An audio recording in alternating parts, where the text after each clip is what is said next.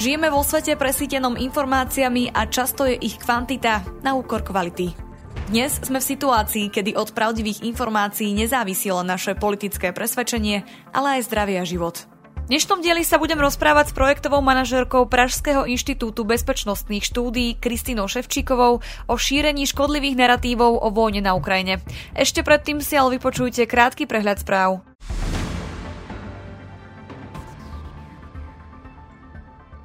Z vedeckej štúdie vyplýva, že sociálne siete sa pre 66% ľudí vo veku 18 až 24 rokov stali hlavným zdrojom príjmu informácií a správ. Na vzostupe je najmä platforma TikTok. Prieskumy ukazujú, že ruská propaganda mala na Čechov oveľa menší vplyv, ako sa očakávalo. Názorovo otočiť českú spoločnosť smerom k Rusku sa zatiaľ nepodarilo. Sankcie Európskej únie boli navrhnuté tak, aby zabránili vysielaniu ruskej štátom kontrolovanej spravodajskej siete RT. Kremľom podporovaný kanál RT France však svoju činnosť nezastavil a nadalej šíri dezinformácie o vojne na Ukrajine. Venezuela spustila na sociálnych sieťach dezinformačnú kampaň na zlepšenie obrazu krajiny. Jedným z nástrojom sú aj deepfake videá. Tým právnikom s názvom Mobile Justice Team uviedol, že sa im podarilo vyšetriť situáciu ohľadom 20 mučiarní v Chersone. Právnici dospeli k záveru, že mučiarne sú súčasťou ruského plánu na terorizáciu, podrobenie a elimináciu ukrajinského odporu a zničenie ukrajinskej identity.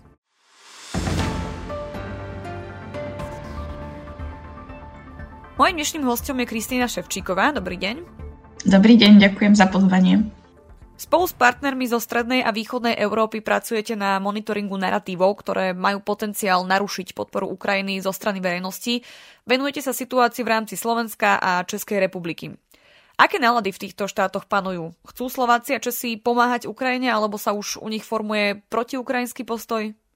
Áno, túto situáciu sledujeme už niekoľko mesiacov spolu s partnermi z The Beacon Project a čo sme si tam hlavne všimli je, že hm, hoci obe tieto krajiny, aspoň po tej oficiálnej stránke zo strany vlády, od začiatku Ukrajinu e, podporovali aj čo sa týka humanitárnej pomoci, finančnej alebo aj vojenskej a toto oficiálne stanovisko trvá doteraz, tak je vidieť, že obyvateľstvo týchto krajín začína byť už nejakým spôsobom unavené zo situácie takže e, tá podpora tam trochu klesá.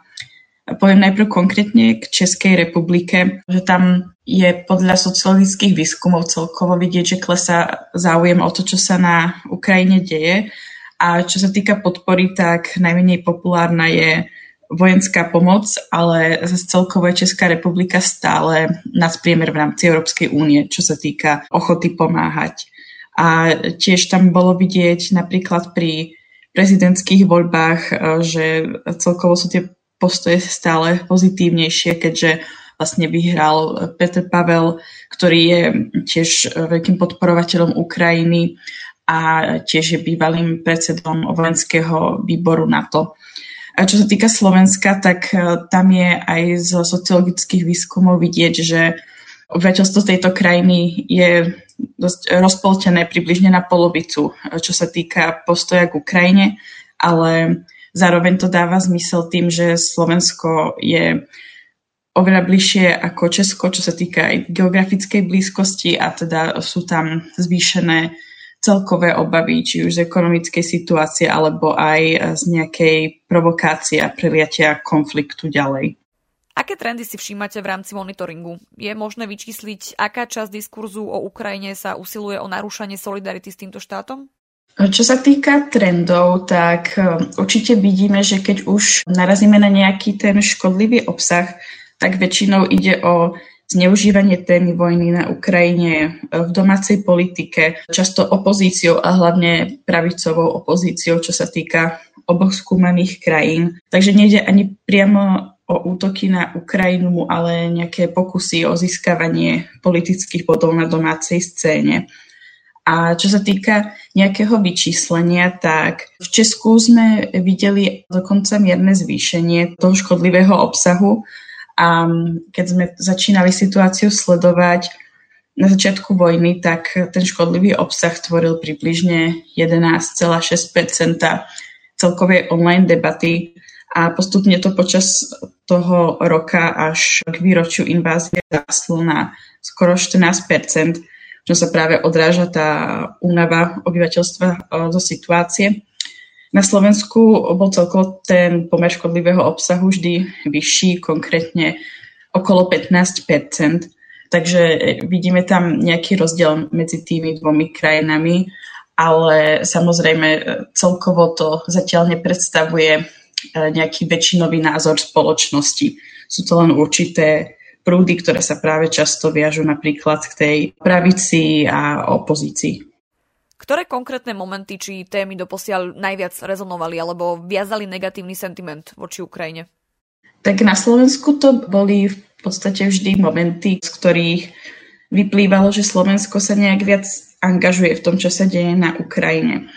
A jeden taký moment, keď si to celé získalo väčšiu pozornosť, bolo v marci 2022, kedy bola vlastne parlamentom ratifikovaná dohoda z USA o obrane, ktorá vlastne aj americkým leteckým silám umožnila využívať slovenské vojenské základne, čo sa ukázalo ako celkom citlivá téma e, medzi Slovákmi. A tiež približne v, v tomto čase bol schválený nový balíček sankcií EÚ proti Rusku. Takže tieto dve udalosti vyvolali záujem, ale aj práve viac tých narratívov, ktoré smerovali proti tej podpore Ukrajiny. A ďalej sme e, videli určitý väčší záujem v decembri, kedy vlastne traja slovenskí ministri navštívili Kiev a práve prislúbili ďalšiu a možno aj väčšiu pomoc Ukrajine, čo sa tiež ukázalo ako citlivejšia téma. No a čo sa týka Českej republiky, tak ako videli sme nejaké zvýšenie záujmu a práve aj tých určitých protestov proti pomoci, keď napríklad v maji 2022 prišla väčšia vlna utečencov a potom samozrejme v zime, keď e, sa vyšplhali ceny energii. A ďalší taký moment, ktorý zbudil nejaké reakcie, bolo, e, keď bolo ohlásené, že v Česku konkrétne v Libavej sa budú trénovať ukrajinskí vojaci. A ako som spomínala, tak tá e, téma nejakej vojenskej pomoci je najcitlivejšia, čo sa týka podpory Ukrajiny. A, ale vlastne tá kritika bola často rámcovaná ekonomicky, v zmysle, že Česká republika údajne investuje veľmi veľa peňazí do tohto trénovania namiesto toho, aby pomáhala svojim občanom v čase ekonomickej krízy. Vhodnou témou pre polarizáciu a ovplyvňovanie verejnej mienky sú aj ukrajinskí utečenci. Čo zvykne v tomto kontexte najčastejšie zaznievať? Tak musím povedať, že tá téma utečencov um, nebola ani v jednej z tých krajín až tak polarizovaná, ako sme sa možno báli alebo ako sme očakávali. A my sme sa tam pozerali na také štyri hlavné témy, čo boli práve utečenci, na to, respektíve vojenská pomoc, sankcie a energetická bezpečnosť. A z týchto štyroch tém boli utečenci až tretia najpolarizovanejšia téma. Takže to až tak nerezonovalo.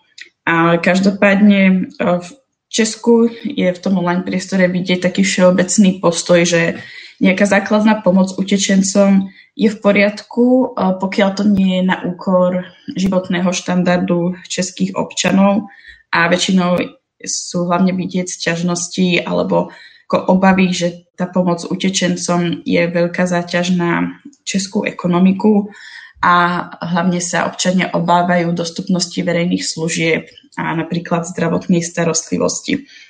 Ale ako som spomínala, tak toto nepredstavuje nejaký väčšinový názor spoločnosti.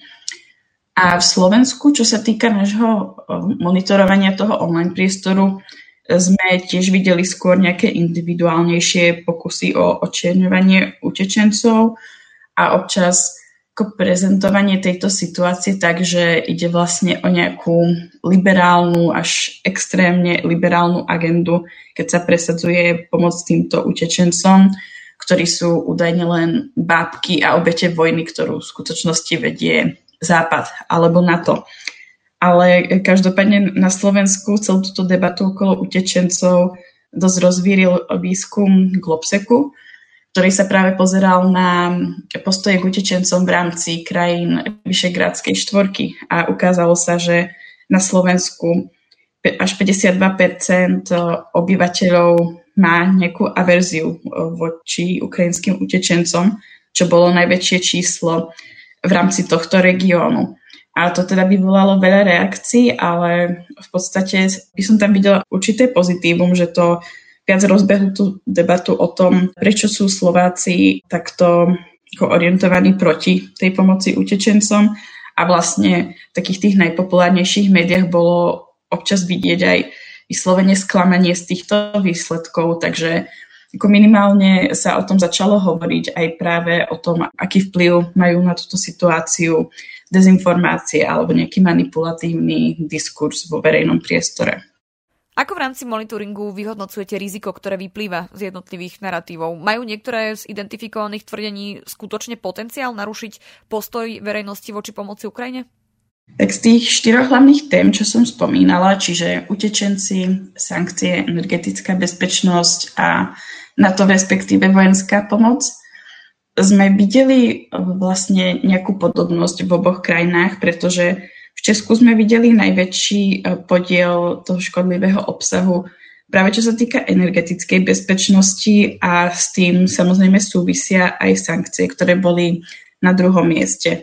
Na Slovensku zase dominovali práve sankcie, ale tiež e, je to vo väčšine prípadov vlastne prepojené s otázkami energetickej bezpečnosti. Takže na základe našich dát toto sú témy, ktoré so sebou nesú najvyšší risk, ale z druhej strany to dáva zmysel, keďže v oboch krajinách panujú ekonomické obavy, obavy z budúcnosti. A je pravda, že zima nakoniec nebola až tak náročná, ako sme sa možno báli. Jednak tie ceny sa podarilo stabilizovať a teploty jednoducho neboli až tak nízke. No na druhú stranu treba rátať s tým, že dopady celej tej energetickej krízy ešte len pocítime plnšie. Takže myslím, že je prirodzené, že ľudia sa najviac obávajú, čo sa týka tejto témy, ale ešte väčší potenciálny risk vidím práve v tom, že Ukrajina a témy spojené s ňou sú zneužívané v tej domácej politike a v získavaní politických bodov. Viete v tomto momente identifikovať aktérov, ktorí v podkopávaní podpory voči Ukrajine na Slovensku alebo v Českej republike dominujú? Je tu možné hovoriť o zahraničnom vplyve? Tak ako som hovorila, najväčšími alebo najhlasnejšími aktérmi v tomto smere sú tí politici, konkrétne opoziční politici.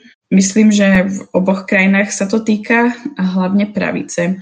A aby som spomenula nejaké príklady, tak v Českej republike rozhodne dominuje e, Tomio Okamura, ktorý je vlastne predsedom SPD a on má celkovo vybudované e, veľké obecenstvo na svojom Facebooku, vždy priláka veľké množstvo interakcií, ktoré sa vlastne môžu rovnať alebo dokonca prevyšujú pozornosť, ktorú dostávajú niektoré naozaj populárne mainstreamové médiá. A zo strany SPD eh, k týmto aktívnejším aktérom patrí aj európsky poslanec Ivan David. A celkovo sa to tam viac eh, viaže na tú národne konzervatívnu opozíciu. Eh, často sme tam videli aj meno Jinji Reichl, ktorý je vlastne bývalým členom Trikolory a teraz má svoje vlastné konzervatívne hnutie pro a ten sa tiež snažil ako profilovať ako niekto, kto vlastne protestuje proti tej podpore Ukrajiny a investovania českých peňazí mm, do cudzej krajiny. No a na Slovensku sme medzi tými príspevkami, ktoré prilákali najväčšiu pozornosť, videli často e, členov strany Republika, napríklad Uhríka, ale videli sme tam aj nejaké zásahy lavice, hlavne čo sa týka strany Smer a Roberta Fica, ktorý má tiež už vybudované svoje obecenstvo a tiež dokázal prilákať pozornosť na úrovni niektorých uh, veľkých mainstreamových médií. Taktiež sme tam zachytili nejakých predstaviteľov SNS a podobne. A čo sa týka toho zahraničného vplyvu, samozrejme je vždy uh, veľmi ťažké na 100% povedať, či prebieha nejaká vplyvová operácia alebo nie. ale ako nejaký konkrétnejší príklad spomeniem na Slovensku, že som tam dosť angažovala facebooková stránka Armáda Ruskej federácie. Takže to môže byť jeden z príkladov nejakého potenciálneho zasahovania. A tiež mi ešte napadá, že na Slovensku je veľmi aktívna facebooková stránka ruskej ambasády, ktorá práve prekonáva tou pozornosťou, ktorú získava ambasády niektorých západných krajín, ktoré sú vlastne podstatnejšími strategickými partnermi pre Slovensko. Takže aj to je určite zaujímavý poznatok. Vnímate medzi oboma štátmi aj rozdiely? Dochádza v Českej republike k šíreniu iných narratívov, alebo je v tomto informačný priestor podobný? Môžu odlišnosti vplyvať zo stavu mediálneho prostredia alebo z rozdielnej reakcie zo strany štátu? Určité rozdiely tam vnímame. A myslím, že vo veľkej miere to plynie z toho, že na Slovensku je momentálne jednoducho komplikovanejšia a turbulentnejšia politická situácia spojená s pádom vlády a nadchádzajúcimi predčasnými voľbami. Ale tiež tam určite vidím vplyv toho, že Slovensko jednoducho zdieľa tú hranicu s Ukrajinou Takže je tam tá priama geografická blízkosť a väčšie obavy z hociakej eskalácie. Čo sa týka uh, strany štátu, tak tam obe vlády Ukrajinu podporujú, takže myslím, že nejaké tie rozdiely plynú skôr z takej frustrácie alebo sklamania s politickou reprezentáciou a samozrejme z tých obav v budúcnosti. A aj z prieskumov je vidieť, že na Slovensku stále určitá časť obyvateľstva vníma Rusko ako e, dôležitého strategického partnera. A aj minulých výskumov, ktoré sme robili napríklad s Globsekom, bolo vidieť, že Slovensko je celkovo viac zraniteľné voči zahraničnému vplyvu než Česko. Takže myslím, že toto sú aspoň niektoré z tých faktorov, ktoré tam udávajú tie určité rozdiely a aj napríklad to, že v Slovensku sme videli väčší pomer toho obsahu, ktorý nejak presadzuje nižšiu podporu pre Ukrajinu. Hovorí projektová manažérka Pražského inštitútu bezpečnostných štúdí Kristýna Ševčíková. Ďakujem za rozhovor. A ja ďakujem za pekne. Ak sa vám tento diel páčil, môžete nás podporiť či už jednorázovo alebo pravidelne cez Patreon. Umožnite nám tak vytvárať nielen kvalitný obsah, ale tiež budovať komunitu ľudí, ktorí rozumejú potrebe zdravého a transparentného infopriestoru. Viac informácií nájdete na stránke infosecurity.sk v sekcii podpora. Na príprave podcastu sa podielala Michaela Ružičková. Verím, že si nás pustíte aj na budúce.